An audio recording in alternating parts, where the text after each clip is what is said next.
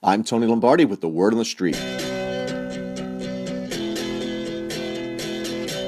Today's NFL is loaded with specialists, and the Ravens have a few of the best in the forms of Morgan Cox, Sam Koch, and Justin Tucker, all Pro Bowlers at one time.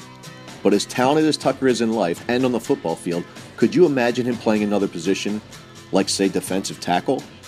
Well, that is exactly what former Baltimore Colts kicker Lou Michaels did during the 60s at Memorial Stadium.